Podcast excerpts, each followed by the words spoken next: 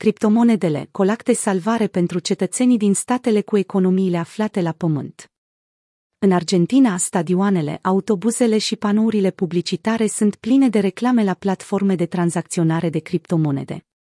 O astfel de companie este sponsorul principal al celei mai importante competiții fotbalistice din țară. Mai mult, tot mai mulți angajați preferă să fie plătiți în criptomonede pentru a se proteja de inflația foarte mare și volatilitatea monedei naționale a argentinci, transmite Bloomberg. Legea permite ca până la 20% din salariu să poată fi plătit în natură.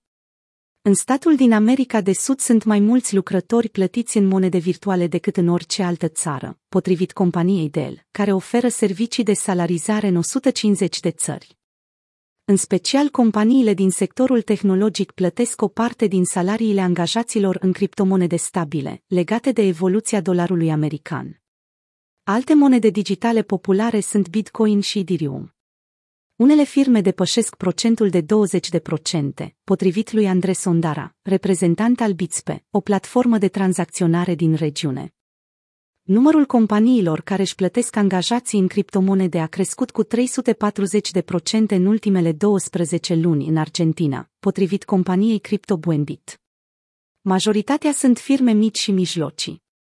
ATM-urile cu criptomonede, o imagine obișnuită în Argentina. Nu doar în statele cu economia aflată la pământ sunt oameni care preferă să fie plătiți în criptomonede. Același lucru se întâmplă în Statele Unite ale Americii, state vestice, dar și în România. În Occident, monedele digitale preferate sunt Bitcoin, Ethereum și Dogecoin, potrivit firmei BitPay. Autoritățile din unele țări încearcă să descurajeze folosirea criptomonedelor.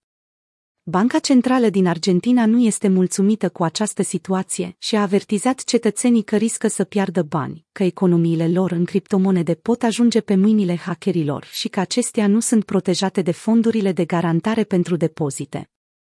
Mai mult, Fondul Monetar Internațional, FMI, i-a cerut guvernului de la Buenos Aires să descurajeze folosirea monedelor digitale, ca parte a unui acord semnat pentru un ajutor în valoare de 45 de miliarde de dolari.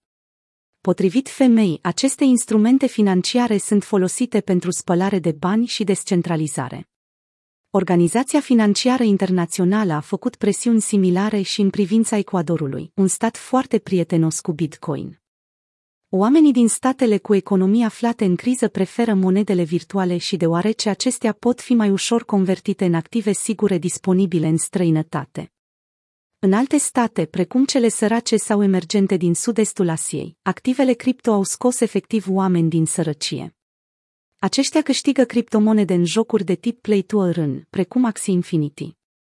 Dominic Lumab, un tânăr de 26 de ani din Filipine, câștigă între 155 și 195 de dolari pe lună, cam jumătate din salariul pe care îl are la locul de muncă actual și în țările cu economii avansate oamenii sunt interesați de posibilitatea de a primi măcar o parte din salarii în criptomonede.